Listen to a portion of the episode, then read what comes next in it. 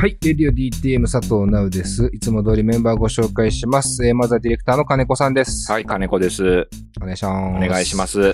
そして、えースタッフのまんちゅうです。まんちゅうです。よろしくお願いします。お願いします。えー、ちょっとね、オープニングの収録の方法を今回から少し変えましたね。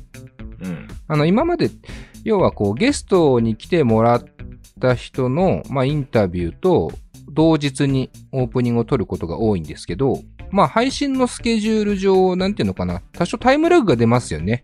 うんえー、まあ、ゲストに来てくれた人の収録があった1週間後から2週間後ぐらいに配信が行われるんですけど、まあ、そうすると、こう、オープニングトークで、例えば、こう、時事ネタみたいなことを話すと、もう2週間前のことだから、あんまり話さん、話せないし、話してなかったんですよ。まあ、あと、ブルータスの話を引っ張りすぎたっていうのもあるんですけど、あの、ラジオ、一応ラジオっていう言い方しますけど、ラジオとしてあんま良くないなと思ってて。まあ、あの、メディアとしてという言い方もできますけど、まあ、多少ね、こう、今のさ、えー世界とかこう日本とか何が起きてるみたいなところもさ、こうネタにしたいなと。でもまあちょっとこうタイムラグがあるとネタにしづらいなってのあるんで、えーできるだけ配信日に近い日程で、オープニングだけは、えー撮ろうかとうん。いう風にして、今回はだから配信日のまあ多分3、4日前ぐらいかな、うん。になるのかな、多分。に収録をしています。日付的には3月の21日日曜日に今収録をしていますが、えー、ちょっとまずは、まあなんでちょっと最近のね、話題から、えー、トピックを選んでいきたいんですけど、ちょっとね、俺一個、マンチューに、あ、今日、ヨハシくんいないのマンチューに、ちょっと謝んなきゃいけないことがあるなと思ってて。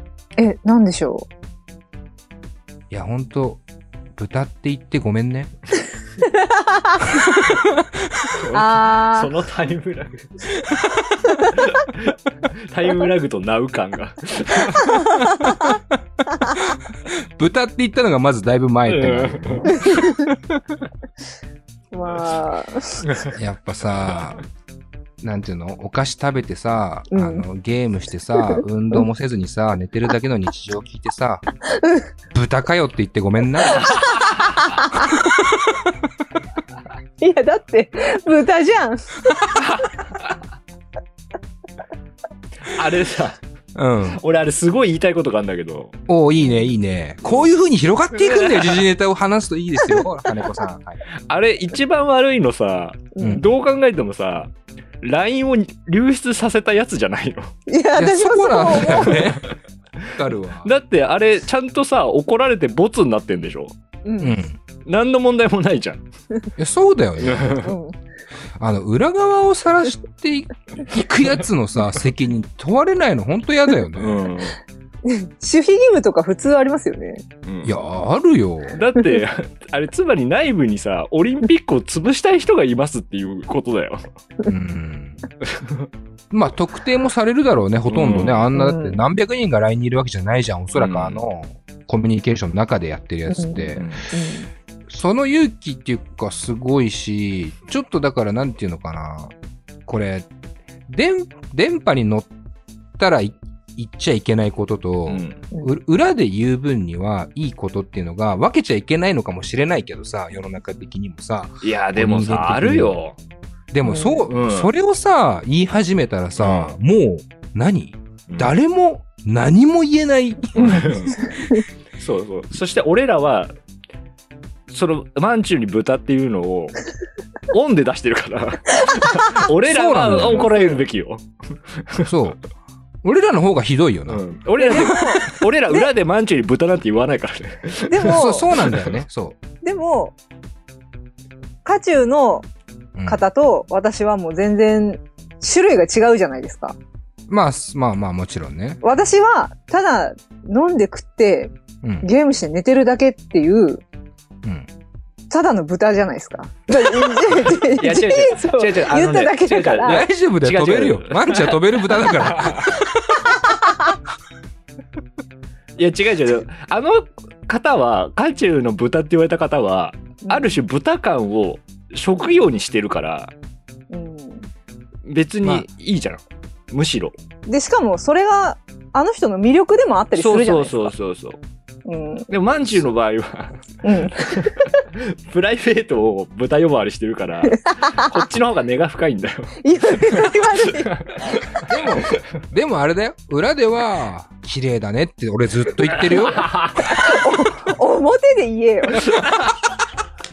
あれ、髪切ったいい感じじゃんみたいな言ってたよね。よく言うだろう、俺。よく言うけど放送に載せたことはないぞ。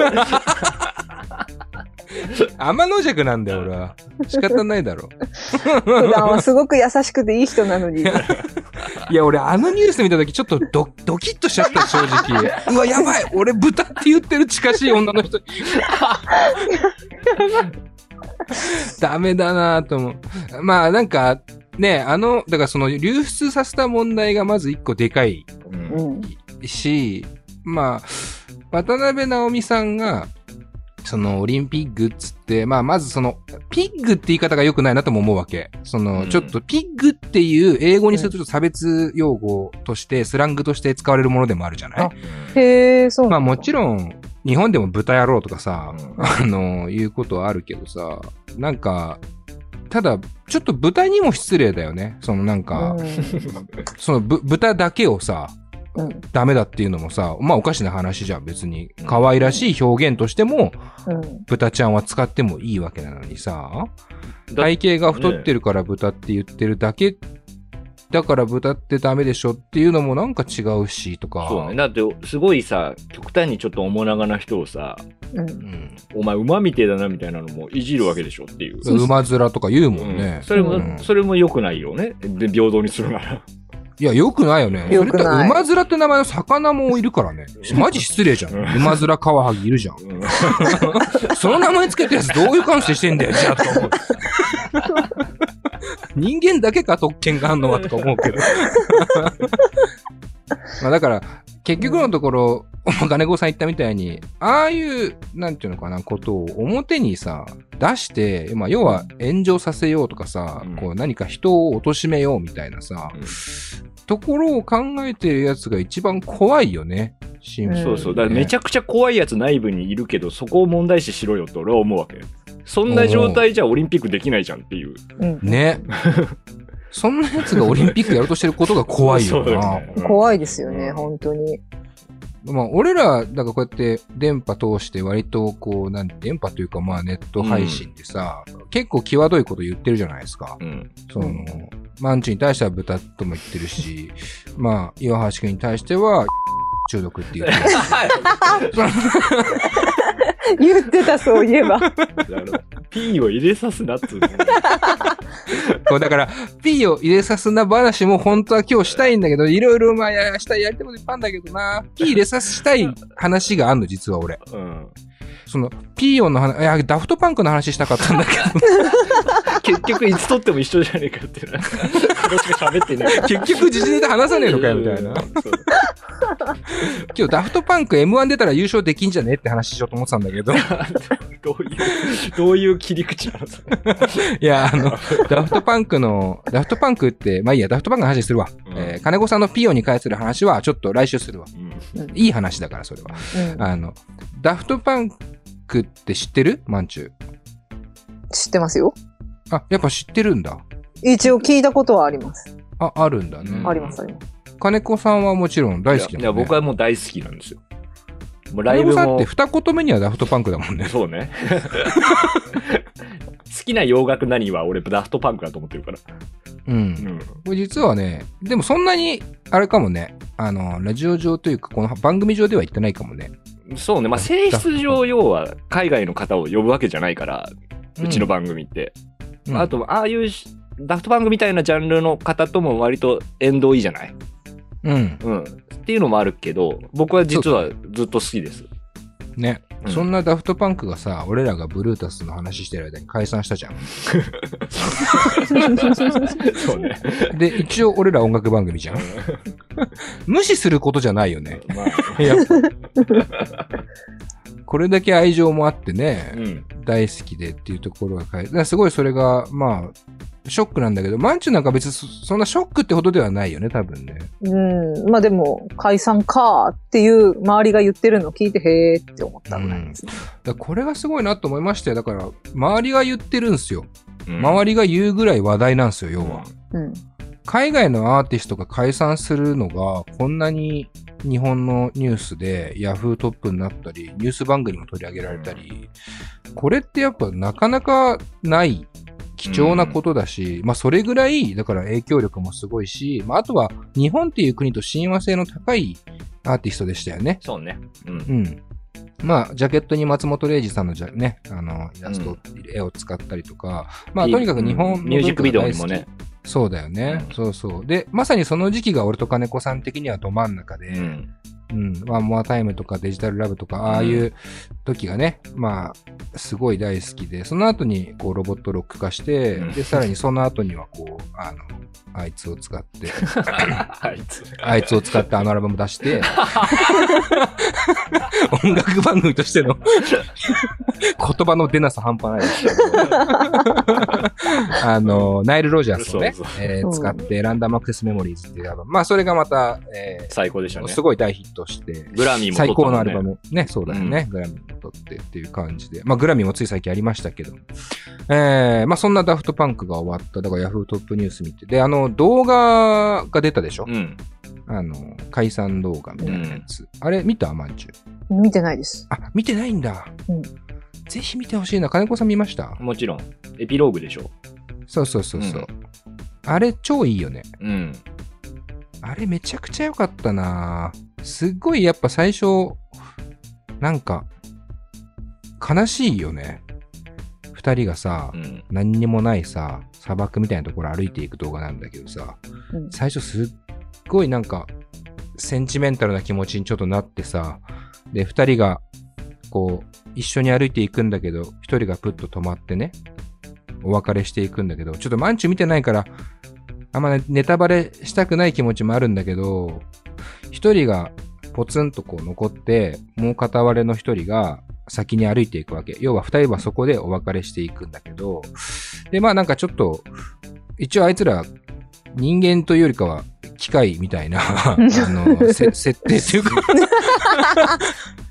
ではあるから、なんかこうピピピとかこういろいろこう自分のこう機械いじったりとかして、で、一人取り残されたやつが、割と遠目になった時に、なんかカウントダウンみたいなのが 始まって、最終的に3210で爆発すんの。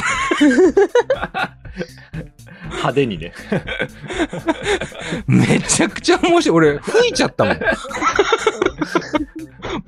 すんだと思って。な、なんでとも思ったし。ちょっと意味わかんない。一人だけ爆発する意味もわかんないし。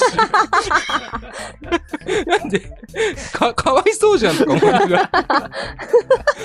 しかもなんかしっかりね、あれなんだよね。破片で、そう。スパンって破裂すんだよね、そいつが。そうそう。なんかね、へーそれ面白いなと思って、俺あれ見てすごい、あの、想起したのが漫画太郎だったもんね。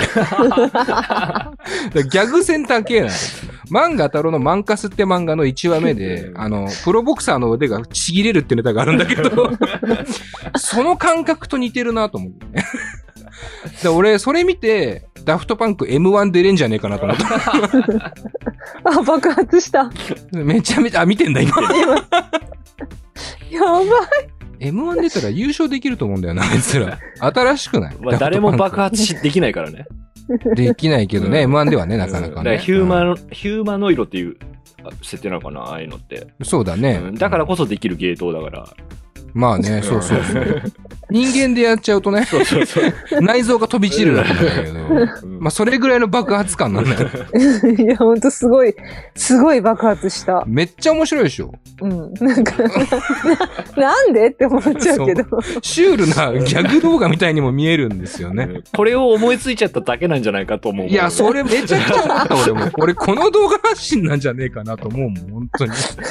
そういうとこ爆発すればいいんじゃねって思ったあのねそういう爆発面白くねっつって。そういうことしかれない人たちなのよ、あの人たちって。そう、そうだよね。うんそうそうそう。まあ決して、まあもちろん真面目に音楽はやってるんだけど、まあなんかこうね、ユーモアセンスはね、こううんしっかりある人たちだからね。なんか、最後までそういう感じでやってくれたのは俺は結構嬉しかったし、なんか、あのーこの後、まあなんかやんじゃねみたいな期待感も正直ありますよね。そうねそんなに俺は悲観的ではないですね。うん、うん俺も。なんかどうせまた変名でやんでしょ？とかって、ちょっと軽々しく思ったりもしてますけども。まあなんかその辺はね、楽しみに、えーうん待ってたいかなっていう気はしますよね。で、これぐらいになっちゃうのかな？まあちょっとこんな感じで、今日はだから、まあ、プロトタイプだと思って。なんでだよ。もう何百回オープニングやってんだよ、お前。なんで予防線張ったんだよ。試作版で逃げんなよ、みたいな。まあでも、まあこういうちょっとこう実ネタはね、ちゃんとこう触れながら今後もオープニングトークはね、やっていきたいかなと思ってますのでよろしくお願いします。はい。えーこの後それで、えーお知らせを挟んでゲストが登場してくれるんですが、えーこの後の収録に関しては、えー僕と金子さんのみ。うん。あの今、マンチューとかさ、岩橋くんいる前は俺と金子だけだったのよ。うん。まあ、そのスタイルで久々にやるんで、えーちょっと楽しみだなと思いつつ、えーゲストの方も、えー昔から知っている、う。うんん、なんか、二人でやるにふさわしいゲストかもと、そうかも。ちょっと思う、うんえー方なので、その辺もお楽しみにしていてください。えーこの後、小田康生さんやってまいります。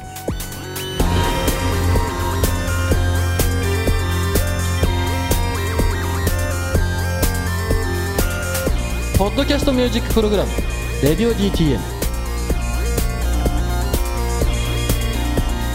この番組はスポンサー大募集中の「レディオ DTM」の制作でお送りします。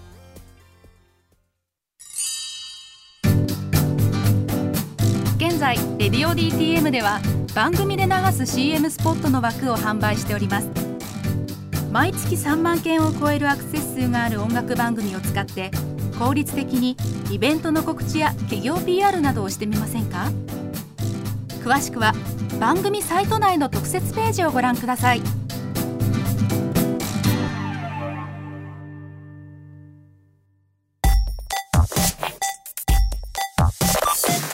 音楽と喋ろう。レディオ DTM というわけで今回のゲストですがいや本当に久しぶりですね,、えーですね。小田康生さんです。よろしくお願いします。よろしくお願いいたします。よろしくお願いしやます。ばい。小田さん生きてた生きてましたね。人知れず。人知れず生きてた 失礼な。失礼だ失礼だ失礼だよくないよくないここにいますよ。いや、ほんとね、大好きで仕方ない、まあ、シンガーソングライターと言い方させてもらいますけども、小田康生さんです。えー、よろしくお願いします、改めて。よろしくお願いします。はい。はいえっ、とね、小田さんと今ね、こう、ちょっと会話しただけでね、あ、こいつら、さては昔から知ってるなってね、気づいてると思うんですけども、えー、お付き合いとしてはめちゃめちゃ長いですね。ですね。2010年がうん。初登場。最初。あうん。番組が始まったのが2009年ですね。うわ、詳しい。怖え。怖いろいろ情報は入ってますから。怖くないえーここに、ここに入ってますから。なんで知ってんすか？それなかなかいないですよ。言い当てる人。えー 知ってますよさ。んね、なんかね、ちょっとオフで話したらね、若干レディオ DTM のことをね、チェックしてくれてるみたいで。そうですね。ちょっとでもにわ、にわかではありますが、あの、まあ、出演はさせていただいた頃は、でもちょっとこう、コンスタントには聞いてなかったんですけど、最近ハマっているラジオは何かと言われたらですよ。うん。レディオ DTM と わお。答えますよ。それめちゃめちゃ珍しいっすよ。そうなんですか。じゃあわかんない。じゃあ、あれじゃないですか。せ先駆者ですか。先駆者だと思います。だって2010年から知ってるわけだし、その時点でもうほぼいないですから。そんな悲しいこと言わないでくださいよ。品を変え、形を変え、もういろいろ僕らもなんかまあ、ただ続けてはいますけどね、結果的に。あそれ、すごい自分にも当てはまるんですよ。うん、うん。似たような感じのことをあちこちで言ってるような気がしますね。あ、本当ですか？ね、品を手を変え、品を変え。なんとか生きてます。なあまあでも本当ね、小田さんの作品とか、あまあ映像とかね、いろんなものはずっとこう触れ続けていて、まあ今回久しぶりの新作がリリースされたということで、えー、まあこれは呼ばざるを得ないなという部分もあり、お久しぶりに来てもらいました。はい。えっ、と、まあ一応改めてアナウンスすると、2020年ね、に、えーニューアルバム、はい。えーほうれん草はい。がリリースされたということで、ちょっとごめんなさい、遅れちゃいましたけども。うんうんうん。全然大丈夫ですよ。はい。まあ、あのー今回はね、あの企画もやるんですが、まず何より前提として、小田さんの音楽をね、あの僕らは早い段階から結構、あの、し知って、まあ、紹介はしてましたが、まあ、今聞いてるリスナーの人たちにもね、小田康生というね、やばいミュージシャンがいるぞっていうところはね、どうしても知ってほしいところなので、はい。まあ、ちょっと新旧織り交ぜながらの、瀬取りで、えいきたいかなと。よろしくお願いします。はい、よろしくお願いします。はいえーで、今回なんですが、えーそんな小田さんと一緒にお送りするテーマをですね、こちらでご用意しておりまして、こんなテーマになります。子育てと音楽、子供と音楽うん。です。ためになりそうだ。ためになりそうだ。教育テレビか。ねいや大丈夫かな？はい。ね、僕が子供と無縁なんでね、そうですよね。不安だらけですけど、まあちょっと簡単に説明をしますと、はい。えーミュージシャンもね、単身の方ばかりじゃないって、そりゃそうですよね。うん。それはそうです。うん、結婚して家庭を持ち、えー人の親でもあるアーティストもたくさんいらっしゃると。ね。うちだって人生があるんだと。そういうことですよ。小田さんは以前から、いわゆる、えーまあ、バンドのような活動、えーライブハウスとかね、えーそういう場所で演奏するとか、えー以外にも、まあ、幼稚園などで演奏を行うとか、はいまあ、ちょっと子供との触れ合いも大切にしてる方だなということで、えーまあ、はい今回そんな小田さんに、えーミュージシャンの視点での子育て、子供について、えーいろいろとお話を伺いたいと思っております。はい。えー 自分、自分に対してもちょっと今不安。頑張ります。いやいや、本当でもあの楽しみにしております。で、はいそれと、まあ、並行してというか、あの新作の話ももちろん、えー手放せないものなので、えーはいちょっとね、新作ほうれん草の話と、まあ、子育て子供の話と、ちょっとこう、織り交ぜながらいきたいかなと思っております。えーそして、えー今回選曲のテーマとしてはですね、えー小田さんに子育て子供というテーマで、あらかじめ選曲をしていただきました。はい。まあ、えーなので、ちょっと、あのー子育てとか親っていうよりは、あー子供っていうよりは、なんていうかな、こう、こう、お子供と親の関係みたいな感じかな。いいですああ、なるほどね。はい親子親子的なこういう。はい、ドンピシャじゃない感じになっちゃったかもしれないです。はい。いやいや、全然それはまあ、ちょっとその辺のシーンもね、えー後ほど話していければなと思っております。はいでそこに小田さんの新作ほうれん草の楽曲と合わせてプレイリストでお楽しみください。はい。でそれでは最初の3曲を聴いて、えーその後本題に入っていきます。よろしくお願いしますよ。ろしくお願いします。